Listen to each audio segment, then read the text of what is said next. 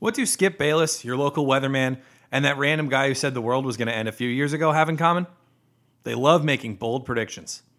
The Ruts boys like to do that too, but the only difference is we're going to get them right this year.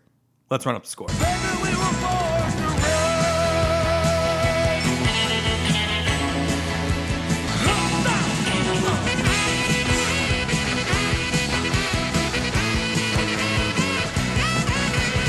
You're listening to Run Up the Score, a fantasy football podcast.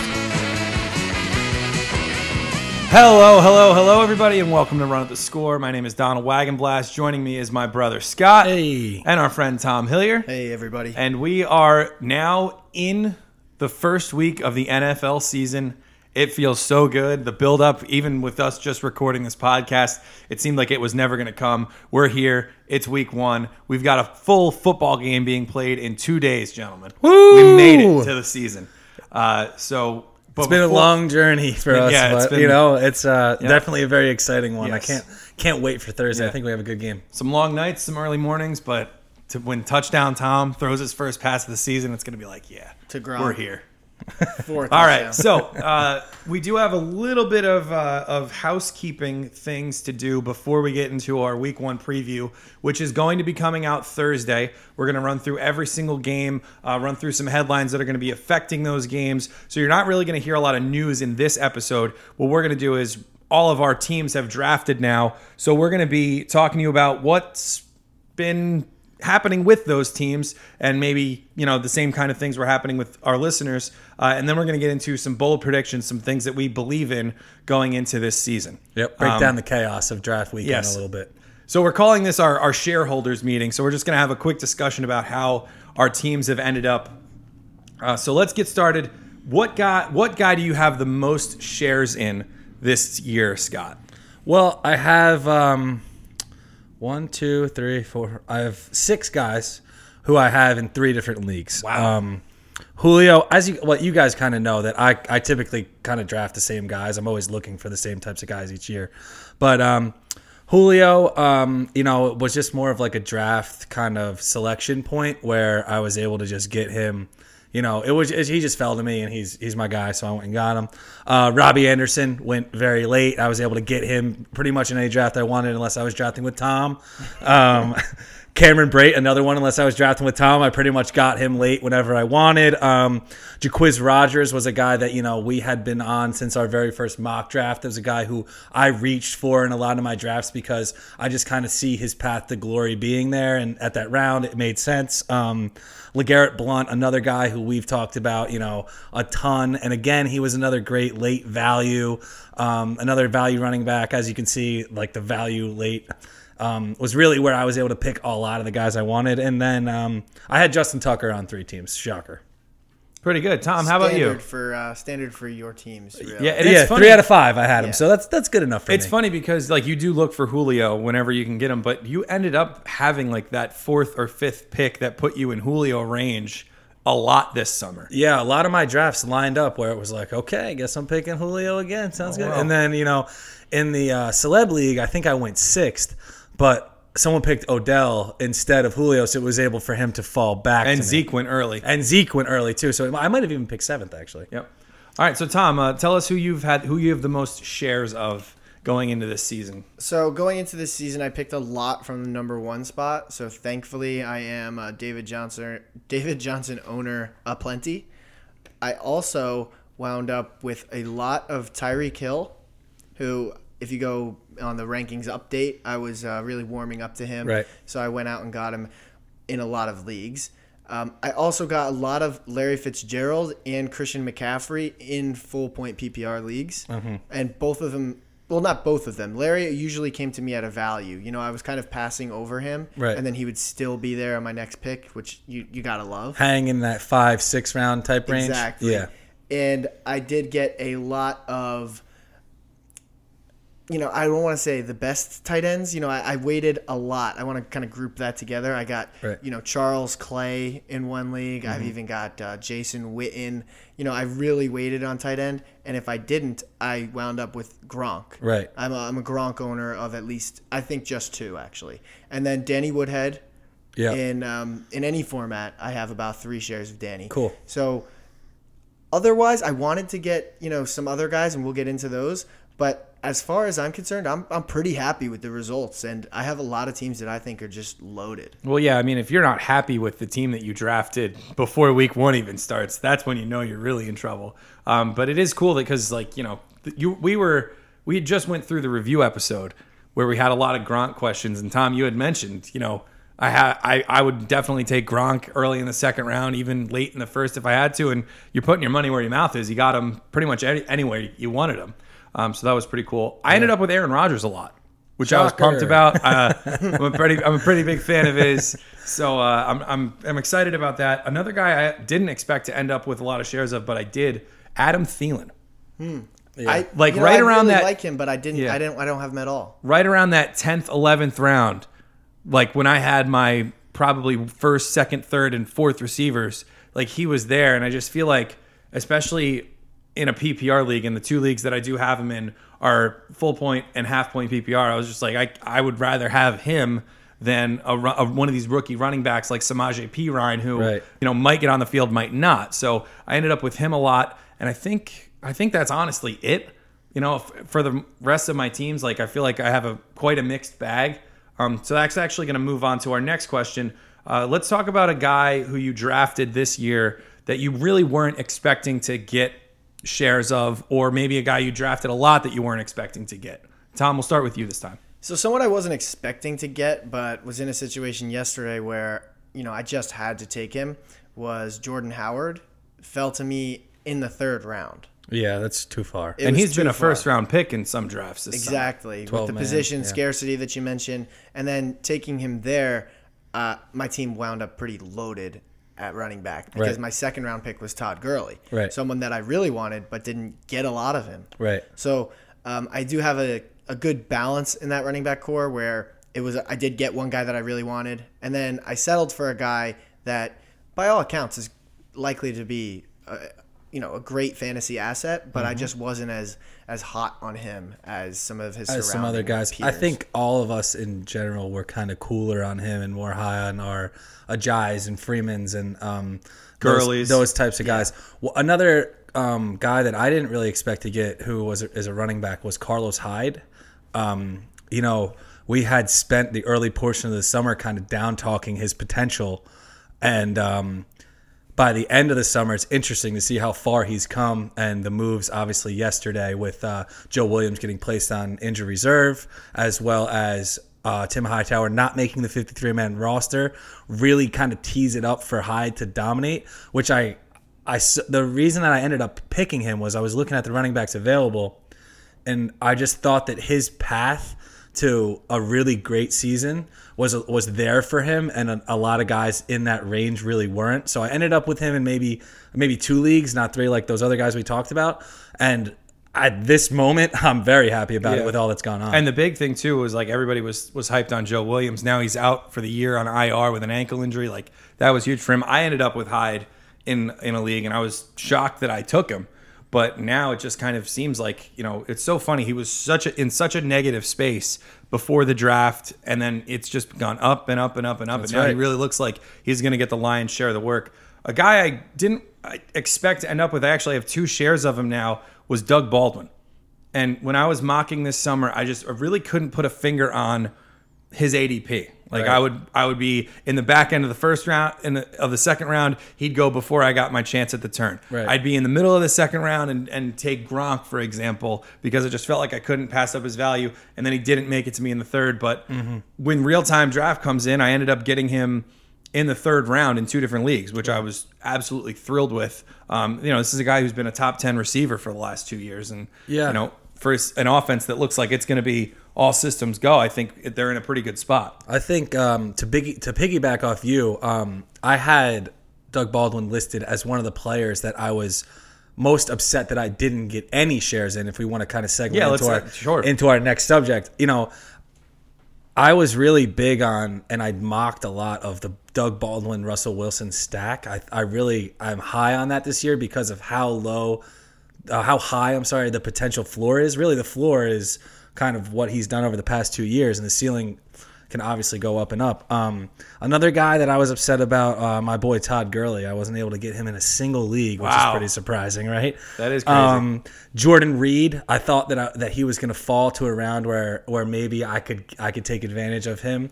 Didn't get a chance to. Um, another guy was Willie Snead, who I was big on. Unfortunately, now we know that he has the three game suspension. Makes me feel a little better about not getting him, but I don't think that his season long projection should be beat up too too much by him missing those three games. And not that we're trying to talk strategy so much for this episode, Right. but Willie Snead's got a three game suspension, and everybody loves to jump on that waiver wire wonder in the first three weeks of the season with a suspension from him.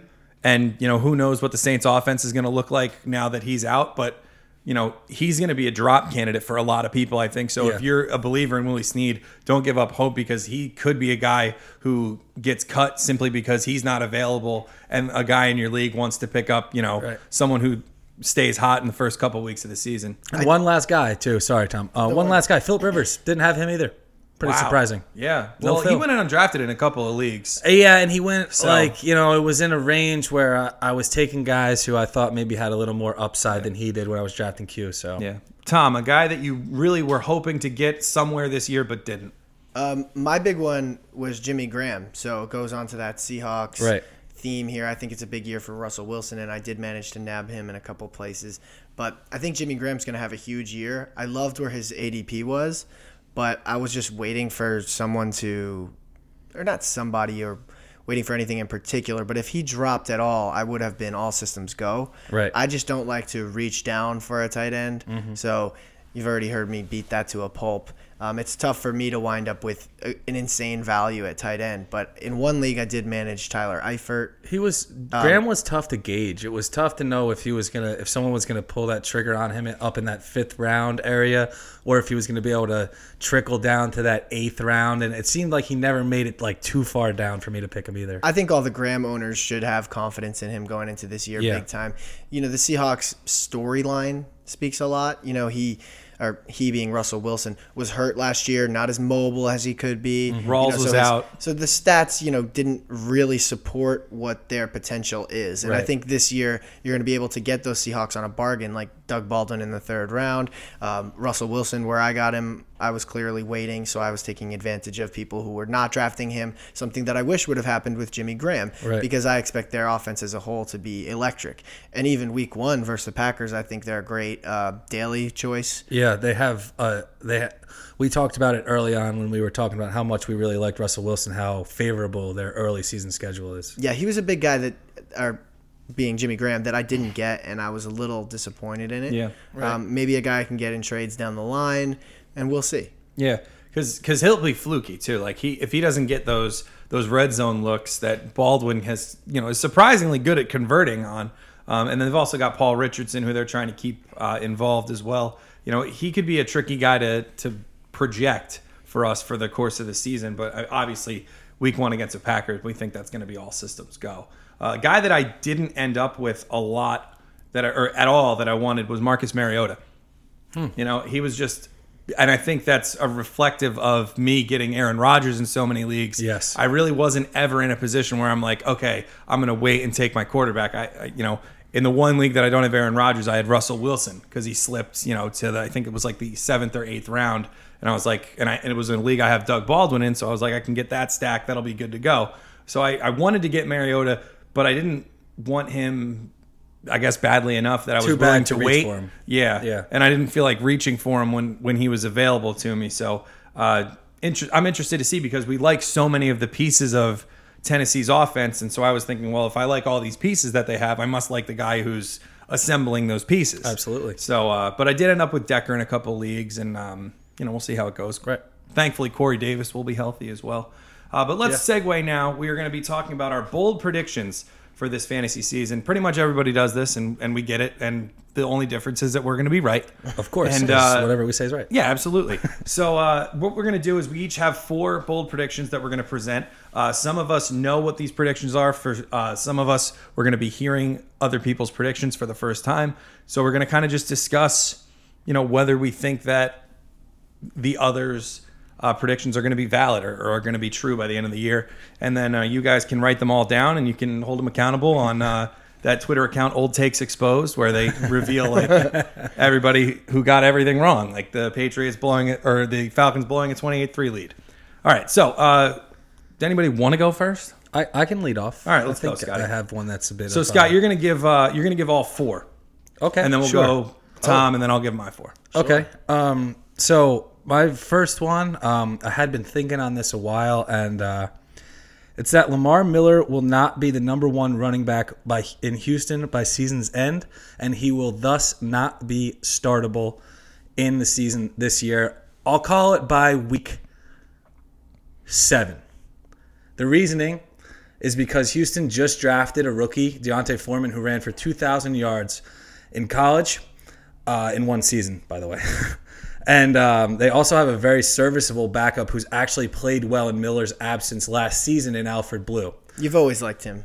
I've always been an Alfred Blue fan, and I've always picked him up on the on the waiver. Like once their starter goes down, I'm I'm on Alfred Blue. I was like that about Ben Tate. yeah, yeah, you were. A Houston, another Houston guy too. Yeah.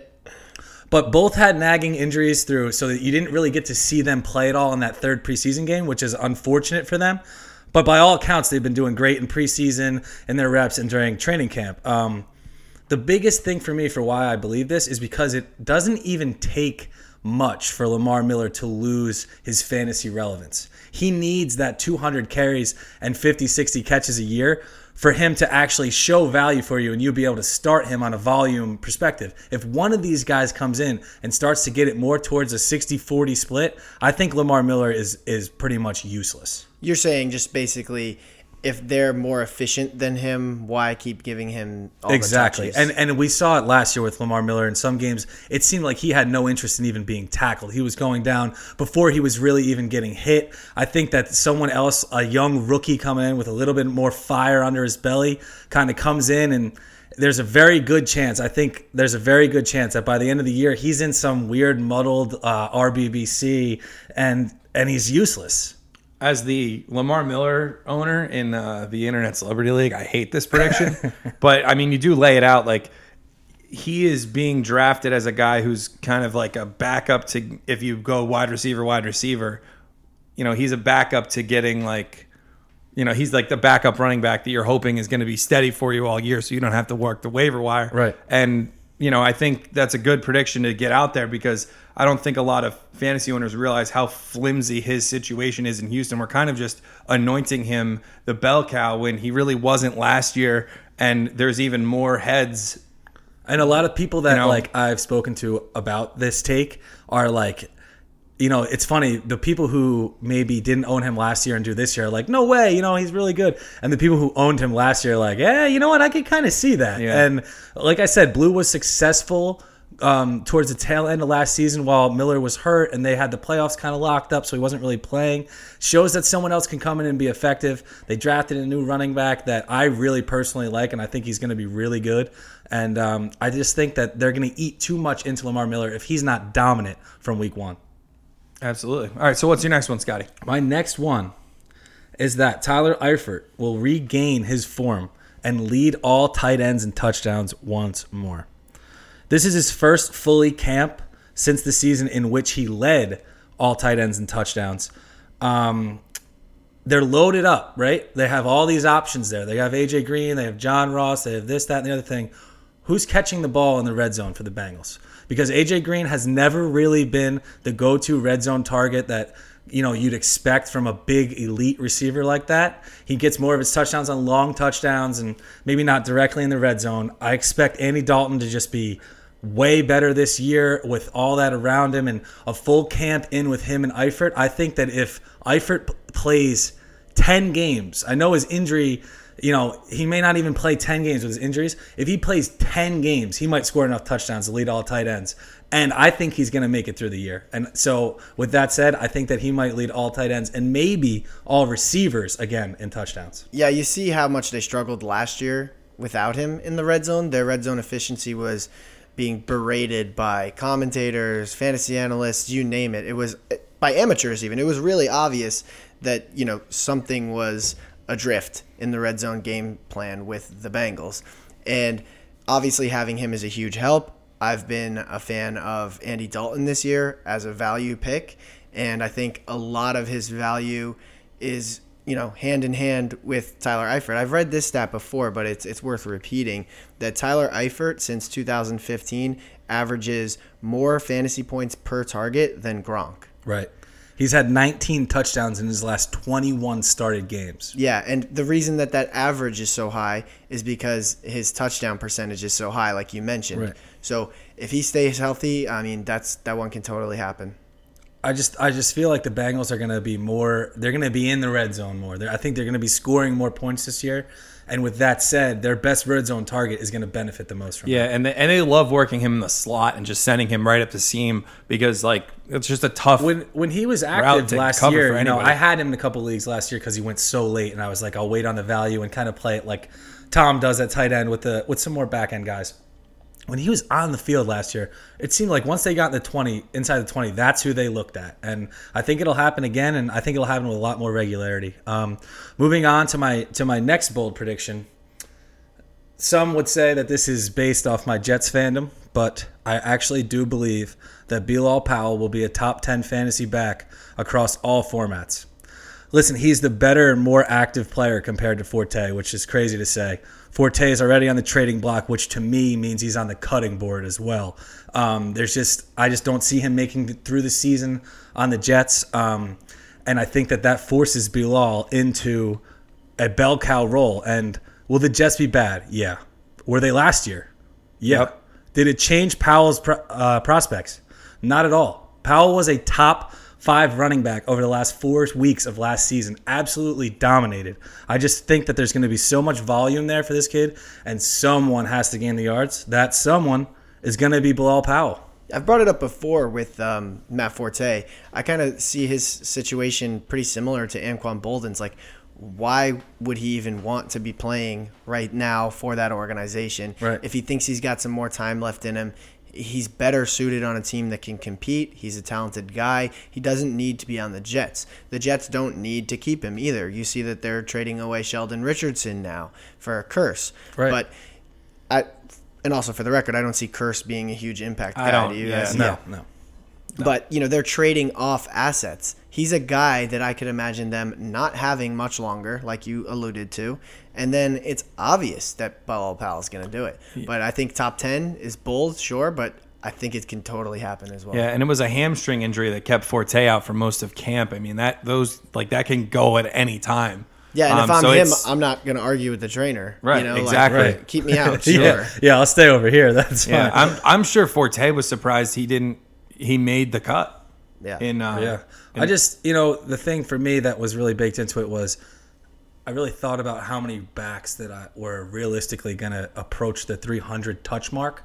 And I think that Bilal Powell, with the absence of Matt Forte, is one of the more sure guys to get 300 touches. And if you're talking 60 catches, obviously full PPR, that moves him up. But even in standard, with that many touches, this guy has produced, he was producing, I think, over five yards per carry last year. I just feel like he's in a position where if he can maximize on that yards per touch, he's gonna he's gonna be in the top ten.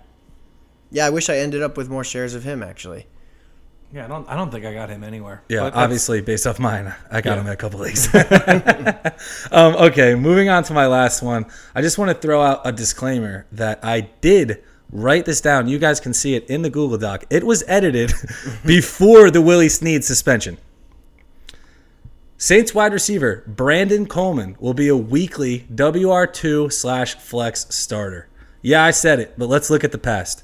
In 2014, the wide receiver that led the Saints in, in receptions and yards was not highly touted rookie Brandin Cooks. It also wasn't old standby veteran Marques Colston. It was actually Kenny Stills who caught 63 passes for 931 yards. disclaimer on that. That was a big Jimmy Graham year too. That was a large Jimmy Graham year, yes. In 2015, it was third option Willie Snead who burst out on the scene with 69 catches for 984 yards. He wasn't a wide receiver one, but he was started basically all over the board, all over leagues, right? And then obviously last year, who can forget Michael Thomas's meteoric rise from the third receiver in that option, third receiver in that offense to the complete number one option. Attention is going to be all over Thomas, especially with the Snead suspension. And to me, I personally just don't believe that Ted Ginn will prove himself enough to get that high of a snap share, especially early in the week. He has too much of a drop ratio. He's too consistent in his route running. I just don't see him being out there for as long as maybe these other pundits kind of project.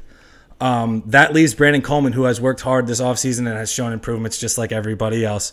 Um, has progress with, and it's progress that Brees has seen firsthand though, because he was drafted with the Saints, and this is his fourth year in their system. I believe that he is just going to be able to have a better mastery of the of the playbook, and as long as he can do that, he's going to be on the field and apparently in that Saints offense. If you're the third receiver on that team, you're going to produce All you got to do is get on the field. Um, Almost at a 1,000 yard level. Almost at a 1,000 yard level, like a, on a guarantee almost. Almost three straight years, a guy came from basically nowhere as their third receiver to come up and, and lead them in receiving yards almost. I We're do up- agree that he won't um, be affected terribly by Ted Ginn. Ted Ginn's just a you know deep ball guy in my mind, and like you said, he's really unreliable in the the catching of the ball. Right. Which the you know one you're thing not you're gonna supposed to do. yeah you're not gonna want to be throwing him you know the stuff close to the line of scrimmage and Correct. plays like that. So I think that's an area, especially in those first three weeks, that we could see you know someone else rise up, and it could be him. But I do also want to mention that in those first three weeks, I don't know if you would really be starting uh, Willie Snead anyway. There were kind of some tough matchups. yeah, I know he plays Minnesota week First one. week Vikings. Um, and it, there's another challenging one too. Yeah, it's it's a tough one just because like Brandon Coleman, you know, we don't know a lot, but we we are a podcast that loves post hype sleepers. Yeah. And he Yes. was the hype he was he was more so the hyped guy than Michael Thomas was last year. Last year, yeah. And it ended up that Thomas was, you know, the real deal and he was, you know, ready to get going as And soon as he one could. more one more quick thing on Brandon Coleman last year. I think he had like he had under 40 targets, but had actually had four touchdowns last season and caught. I think he had like 39 targets, 28 receptions, and four touchdowns, something along those lines, which shows that he has a great. That's a very good catch rate Yeah. and a very good touchdown rate. So if he goes out on the field, I do believe that he's going to produce, and I think that he could easily be a guy that you're starting every week. It's Yeah. an interesting one for and the schedule is um, Vikings, Patriots, Panthers. Right? Yeah. So that's tough.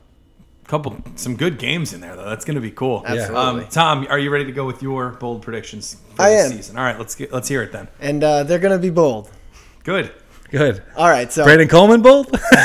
well, uh, I'm talking Charles Clay bold. oh, that's a good way to start it. I think Charles Clay is going to be an every week starter at the tight end position, and I'm saying an easy top 10 guy. I think I could see him finishing around the seven range. Okay. I truly, truly can. Um, he's the only returning pass catcher in that offense. And I Which that's, might mean he's next. that's to leave. not the that's not um, any bit of exaggeration. Right. They Yeah, you're right. Hunter, Goodwin, Watkins, everyone is gone. Woods, they're Everyone. all gone. All gone. And he is the only one. They add Zay Jones, obviously, who I love, but you throw to who you've had reps with. And I say that all the time. I think he'll be involved early and often. I expect him to, you know, get out on the right foot versus the Jets. Yeah. And, you know, that means a lot too. I think just by virtue of that, that he is the only returning passing option, that he is going to be a startable tight end. I think when he came into the league, or I don't think this, I know this, when he came into the league, people were very excited about him. Right. He's an athletic guy. He's almost like a, one of those fullback tight ends Right. that is actually very talented, very Reminds athletic. me a lot of Delanie Walker. Yeah, and he really could be. And in an offense aside from the Bills, he would have already been a star. And it's it's interesting too because Delanie Walker's rise was, you know, he was kind of like a late bloomer as a tight end too. He played a lot of like fullback with the 49ers. He couldn't Because break the roster Davis. over Vernon Davis. Exactly. So it's interesting to compare those two and kind of see their rise. I like that a lot. I do. I, I, I agree with you. I think that he could easily see the most targets on their team if if he just shows that he was capable of maintaining his relationship with Tyrod. I like it. Um, it's I, the problem is we don't know what's going on with the Bills, and it's very possible that the Bills don't know what's going on with the Bills.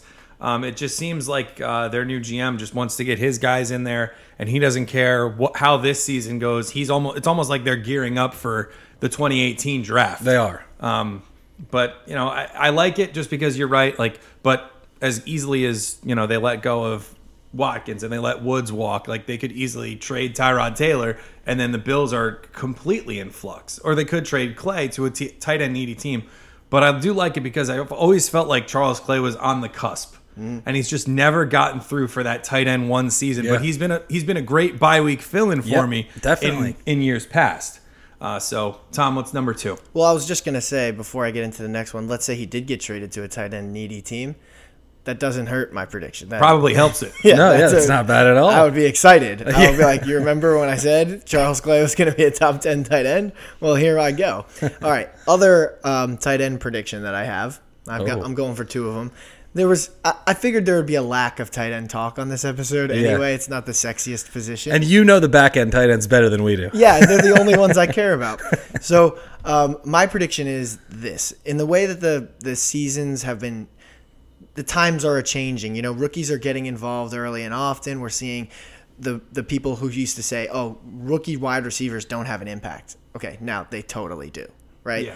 Um, running Teams backs, build their team around it. yeah, we've seen running backs have immediate impact, like right out of the gate. Not Zeke even last year. exactly. Not even having to, you know, get the starting position through an injury or suspension, what have you. People are just immediately impacting the league. And I think of the tight end draft class that just came in, it's a possible, uh, definitely a possibility that this year is the year that we see. Um, I'm going to say two rookie tight ends in the tight end one conversation. So in the top 12. So I've got two of them going in there. I'm not going to tell you which two they are, but I've got two of them going in there, and the likely suspects here are Engram, Right, Howard, right. And and Njoku. Njoku. You're saying one of the, two of those three make their way through by the end of the year. Um, I I mean it's tough because so many tight ends have done so poorly in their rookie season. But you're right; it's starting like the trend is starting to change where rookies are getting more involved. They're getting you know teams are bringing in even like a, a weird guy like Zay Jones. A team br- brings in his old receivers coach when they draft him to like you know really capitalize on him in his early years. I think it's very possible, and I don't see any real stoppages to them besides Howard. But we've seen.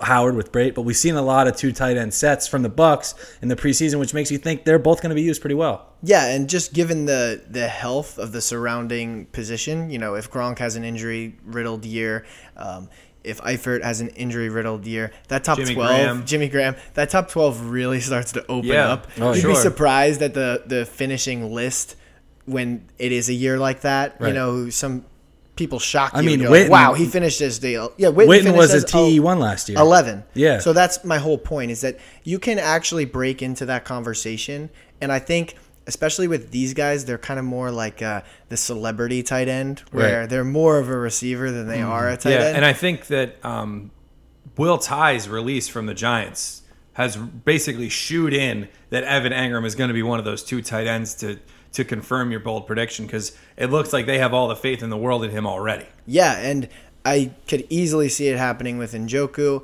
And the fact that it happened with Brate, you know, we all loved. We're big Cameron Brate guys here. But that means that it could happen with somebody else as well. Brate kind of just stumbled into the job. He Mm-hmm. Stumbled in beautifully. Yeah. but a stumble nonetheless. Right. So now that they have someone that they've actively went after and drafted, and you know they they're rave reviews at camp just like everybody else. Mm-hmm. But I think you know two of those three guys getting into the top twelve is not unreasonable. And uh, if you rostered one in the long term, maybe it'll pay off, especially dynasty. Like I said, uh, Njoku is incredibly young, twenty years old. Right. All right, number three, Tom. Number three, I am going to reference a stat in this one. Those other ones were kind of, uh, I won't say they weren't stat driven, but this one is rock solid science from a preseason game. Okay. So you know that this is the real exactly what's going to happen. So Marshon Lattimore, right, only allowed 0.41 yards per cover snap for the Okay. Saints. What I want to say here is that I believe that Marshon Lattimore is going to change the way that we look at the Saints defense. We're not going to be able to load out um, just any wide receiver versus the Saints Right. and have success. Okay. I know that's going to be a huge culture change for the Saints, and it's probably not going to happen overnight. But them adding the best corner in the draft is going to do some damage to wide receivers going up against them. There's no doubt about it. Right. So what I would like to say here is that the number two receiver versus the Saints is the one that's going to go off, and the number one receivers against the Saints Might get the are going to struggle this year more than you'd uh, like to admit. Right. You're not just gonna be licking your chops once you see one of those. You know, once you see Mike Evans matchup with New Orleans, you're like, oh, here we go. Maybe not so much this year. I like it. because I agree. He's looked great. these things they do happen. It, it sounds crazy now, but these the culture shift based on where they're the weakest. Just You know? ask guys who started their wide receiver against Jalen Ramsey last year. I was just at going the to end say of the season. we've seen these these new age cornerbacks coming in and truly changing the game. Yeah. and they're able to lock down receivers. Like Rhodes was, uh, you know, clamps. Clamp City Oh, he on was- Odell Beckham, on Alshon Jeffery, on guys that are wide receiver ones, no doubt about it. So I believe that Lattimore can kind of get himself into that conversation. It's there's going to be a need for more than just him Right. to change the entire um, right secondary. But it's interesting how that how it can change like that because the Jets went through a similar renaissance when they were able to get Revis, and uh, you know, watching those games firsthand in Revis's prime, he was just so good that the whole defense, you know. The, whole, the offense was just reacting to how well Revis covered the other team, and it helped everyone else on that defense to really just play and play very well. a cornerback can do a lot for your organization. Yeah. And the last one, Tom? The last one is that Jonathan Stewart. This is kind of like a two-parter, and um, uh, this is the preface here, so this isn't the prediction yet. Okay. Although it is a prediction, Jonathan Stewart's going to go off week one because he's playing the 49ers. They were the worst rushing defense in the NFL last year. Maybe He's- ever, right? This is yeah, pretty much. This is the only game where he's going to really get that veterans treatment and start before Christian McCaffrey starts eating into him because Christian McCaffrey is going to have a good game as well. Let's not mince words. Am I stealing your prediction? No. Okay, you have an odd face on. I had a very big smile on my face. You'll see why in a second. Okay, this is one that no one had heard. Well, obviously. So I predict that while he goes off this game, I'm talking he might have two touchdowns, you know, because he's going to get that goal line work. But they're going to find out that they can use McCaffrey between the tackles, and the world is going to find out that they can use McCaffrey between the tackles.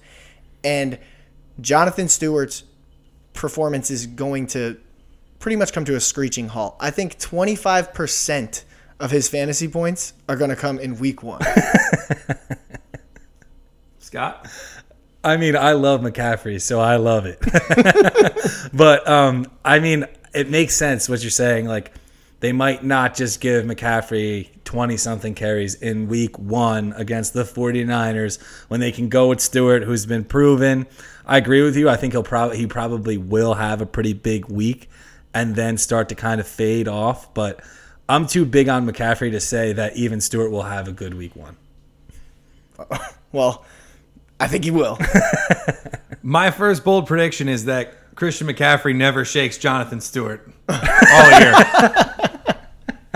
Well, we'll have to see who, um, which My- way the scales tip on this right. one. My thinking is how many years have the Panthers used the two running back system? Even before Christian McCaffrey was there, you know, we had the two fluky years where Jonathan Stewart was by himself, but it really was, you know, DeAngelo Williams. DeAngelo Williams and, and Jonathan Stewart. So I think there's a spot for him there. The Panthers general manager was fired because he didn't treat the veteran players on the team with enough respect. Jonathan Stewart being one of the veteran players, I think that there's going to be some pressure to keep him involved, and I don't think McCaffrey ever gets that lion's share of the work that we're all expecting him to get at some point. I just don't think it comes this season. The only thing that I could try to poke a hole in there is he's really not had very many 16 game seasons in his career. More often than not, he misses multiple games. And when you give the door open to, or leave the door open to a guy like McCaffrey, who's young, um, exciting, the fans are going to love him. You know, that kind of him. thing. So that's given, uh, that's a guy's going to take a mile when you give him an inch. Yeah, um, you know, Stewart has been To the tune of 75% of fantasy. Stewart has been effective, you know, as a runner, but he's done nothing to really stand out, and that's why I really loved McCaffrey this year. But another reason why I really love McCaffrey this year is because I don't think that they're going to use him in the traditional running back sense, which could mean that yeah, maybe he maybe McCaffrey never shakes um, Jonathan Stewart, but it might not even matter because of how effective McCaffrey will be as receiver. Yeah, I, ju- I, I do think he'll end up outscoring Stewart. I just don't think he'll ever get like you know the the 25 carries to Stewart's like six. Right. And do you think that will be throughout our I think that's- agony? Like we'll it, we'll we'll be calling for it. We'll be screaming Yeah. at the TV. Yep. That's what the you're last yeah. person who realizes that they should give the lion's share of the work to Christian McCaffrey is Rivera. going to be Ron. Rivera. yeah. Um, so I'm going to move on to my next one. It's another rookie running back uh, prediction. Alvin Kamara will lead all Saints running backs in fantasy points. He's looked great. It started with Sproles, then it went to Pierre Thomas.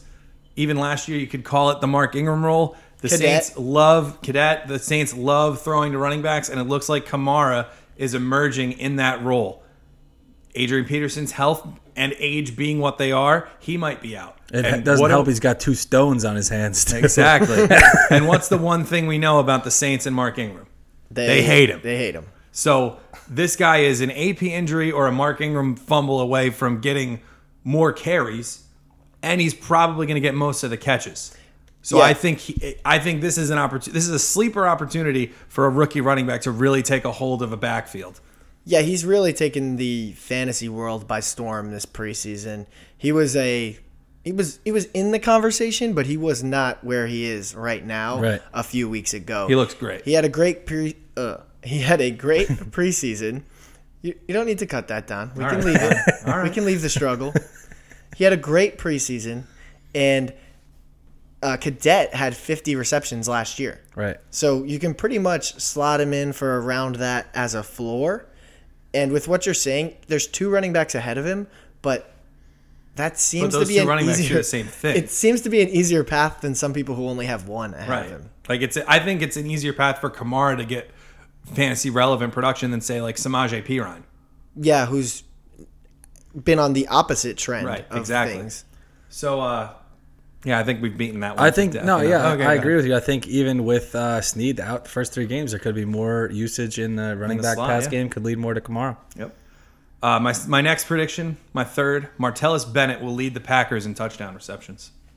I think even Bold. Aaron, That's a bold one. I think even Aaron Rodgers will tell you that the discrepancy between Jordy Nelson, who had 14 touchdowns, Davante Adams, who had 12 touchdowns, and everyone else was not the way the Packers wanted to operate their offense. They were basically in desperation mode and had to just go with what was working. I think they're going to kind of try to come in with a more all around approach. That's why you've heard a lot of fantasy pundits, including ourselves, saying, you know, look for a sneaky comeback year from Randall Cobb. Right. We know we've, they've got Ty Montgomery out of the backfield. He's a converted wide receiver, so they'll, they'll feel like they don't have to feel obligated to running in the red zone because they know that they can just swing it out to him.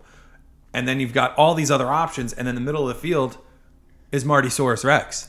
They truly are loaded. Yeah, they have Yeah. so many options, and because of that, I think it's going to be kind of a spread the wealth situation. I think we see Jordy get to like ten, but there's a possibility he can go as low as seven. I think Davante, he's obviously a prime candidate for touchdown regression. Yes. Cobb's obviously a prime candidate for touchdown ascension, Mm-hmm. and so if you've got that, and you know Marty. Marty Bennett is going to be a big red zone target. He could easily get double digits, and if he's the only Packer to get double digit touchdowns, well, guess what? Yeah. he leads the Packers in touchdowns. I see what you're saying in that if all things work out with, you know, Ty Montgomery, Randall Cobb, that those numbers will shrink on the Jordy and Davante side. And Right. yeah, Right. It, it makes sense. And the I can totally see the path. Um, I'm still not sold on the Rodgers to a tight end connection. Right. But, if it- anyone can do something crazy at quarterback, it's Aaron Rodgers. and if anyone can really step in and kind of show that show their capability as a tight end, it's Martellus Bennett. He's done it on so many different teams. He just did it with Tom Brady last He's year. very like able to go into a new situation and be impactful. He did great in the preseason. I believe he scored two touchdowns at least from Rodgers just in his limited preseason snaps. So it looks like they're looking to him in, in the red zone. I can I, I see where you're coming from with it. To me, I think Jordy will just get too money too much volume because Rodgers is just so good and they're going to throw so much this year. But Bennett is going to score. I agree. Yeah. My last one. Antonio Brown will finish outside the top five at wide receiver this year. Why? He's been the number Ow. one receiver for three years Is a he row. going to get hurt? I would never make a prediction that a guy's going to get hurt, and I sincerely hope that Antonio Brown doesn't get hurt because he's so fun. Yeah. But the Steelers towards the end of last season were making an obvious effort to hide Big Ben from defenses. They were giving Le- Le'Veon Bell 30 carries. They were giving him, you know, eight catches out of the backfield. Like they are not as confident in Ben's ability to pick apart a defense as they were, say, two or three years ago. And the good thing with Brown is that he's a playmaker. He was still, you know, he still got across as the number one fantasy receiver. But with Martavis Bryant back, and I know that he performed extremely well with Martavis on the field. A lot of people would say he performs better, but I just don't think that he's got enough he's going to have enough of an opportunity because once Bell is back and he's, you know, in football shape, they're really going to lean heavily on him. And we know one thing about Big Ben, he's he's basically, you know, a tweaked ankle or a concussion away from missing Right. two or three games. When Ben misses time, it's Antonio Brown's production that goes down. Right. Because he just doesn't have that rhythm with, you know, he didn't have it with uh, Landry Jones or Mike Vick a couple of years ago. So It was actually Martavis Bryant who was having the bigger games with the backup quarterback. Right. And so he played a lot of preseason this preseason just to get back into the football swing of things. And Ben wasn't. So he was getting those reps in with the other guy. Exactly. So you add up all of this that's going on with the Steelers, and we haven't even talked about how deep the receiver position is outside of it. You know, Odell Beckham's always a great, op- great pick to be the number one wide receiver. We all think Julio Jones is going to get a lot more looks in the red zone this year. If he does that, he was neck and neck with Antonio Brown two years ago for the top receiver. We've also got you know young guys. Mi- Michael Thomas, if he's the real deal, he might make a jump. Amari Cooper's in his third year. We think he might make a big jump. Mike Evans. Doug Baldwin, Mike Evans from last year. If Jordy Nelson continues his touchdown production, Right. he's going to be in in the mix. So there's going to be a lot of guys. I think it we're going to start to see a very muddled top of the wide receiver position. And if that happens and certain things in Pittsburgh start working against Antonio Brown, and listen, I had to just build up a lot of different Right, things right. that, you know, if one of those things doesn't happen, he's going to be there. But I just don't think, I think this might be the year that he starts to fall off a little bit. Yeah, to me, he's a lock for top five, but that's also why this is the bold predictions episode. Right. So you know, it could totally happen. I know. I feel like I keep saying that. It could totally happen to, Yeah. after each of you explain, but I mean, I guess it totally could. The thing that makes me doubt it even more is his reception totals compared to, um, you know, Odell Beckham. Let's say. Right. Like Antonio Brown is going to keep you alive, especially in any PPR format. I don't have to tell you guys that though. No, we got you. Yeah, um, I, I agree. I think that you know the the biggest point to Don's argument is that the top of the receiving class can be very muddled. I think there's a lot of guys who can really have very big seasons, and um, so it's possible that Brown maybe ends up like one tenth of a point behind the guy in fifth place, and then gets in sixth. Yeah, and let's be honest, it's not like he's on a rapid decline, but we have seen the best of him pretty much. He caught 136 balls two years ago, and he barely caught 100 last year. So there was regression. I think we've saw his we've seen his best season already. Mm-hmm. I don't think that he's, you know, there's no cause for concern in my book, but we've probably seen his best season. There's some guys that we haven't seen their best season. That's right. So, Don smiling. Kind of sounds like Don's- you guys are talking yourself into it. I like it. I love it. All right, before we wrap up this episode, we've got something that Scott has put together that we're all really excited about, and he's excited to share with you. So, Scott, I'm going to give you the floor. Let's hear your big announcement. Sure, and you know everything's a team effort here, so it wasn't just me, but I, I did start the Google Doc. So um, we've created a prop bet pool. Um, you know, during the football, during the uh, Super Bowl, me and Tom filled out a prop bet pool for how long the national anthem will be, how long will Lady Gaga perform, who will have more catches between, you know, Edelman and Sanu, just kind of things like that. And um, we thought it would be really cool if we did that for the fantasy season. So we went we went ahead and created uh, a prop bet pool of about 25 questions. Um, they range from you know it's all positional answers. So who will have more passing yards between certain quarterbacks? Who will have more touchdowns between certain running backs, receivers? And it goes through with some other fun bonus questions. There's a the tiebreaker is a great question, Yep. especially now with what's going on. Um, and then you know the winner um, will get we'll we'll send them uh, their favorite player's jersey. Um, That's one of the questions on the sheet. It's the like one of the last questions who your favorite player is. So, if you are going to say your favorite player is Odell Beckham, but you already have an Odell Beckham jersey, Don't say pick- Odell Beckham. Like, Right, Say somebody right. else so that we know that we will get you. and we'll have you your don't email on there. So so once you win, we'll email you out. And if you say I put Odell Beckham, but Yeah. I already have his jersey, whatever, we'll figure something out. But the point of it is just to get you excited for the season coming up. There's some good tough questions on there. I think that that anyone who's really into this as much as we are, even close to as much as we are, are really going to enjoy it. And Yeah. it's, it'll be fun to fill out maybe with your buddies. You know, right before the Thursday night game kicks off, to kind of warn you up. we had a lot of fun filling ours out, but we we like to give you this short deadline because we know you know you're human. You like to put stuff off, so we give you this short time frame. It takes you know just a couple minutes. You fill it out, send it back to us, and your entry is good for the season. Right, and we'll be firing out the uh, the link um, to the to the form to fill out um, to everyone over Twitter and stuff like that. Yep. So check out our Twitter at RutsFF. We're all individually on Twitter at HillierFF for Tom, at WagsFF for Scott. I'm at Why So Serious. You can also find us on Facebook and Instagram at RutsFF for both. And like I said, we've got another episode coming Thursday, and we're going to be posting two, Two episodes, episodes a week, week. until the end of the regular season. Uh, that yes, that includes week 17 for those of you who are still. Uh, I feel like I should have known to say that. two episodes a week. But uh, but yeah, so uh, next this Thursday we're going to be previewing every single game. It's a 16 game week uh, for the first few weeks, so we're very excited about that. We're going to Yeah. be telling you who to keep an eye out for, who to maybe avoid, and uh, all that other fun stuff. We'll have news and notes as well. And uh, until then, keep scoring. To run.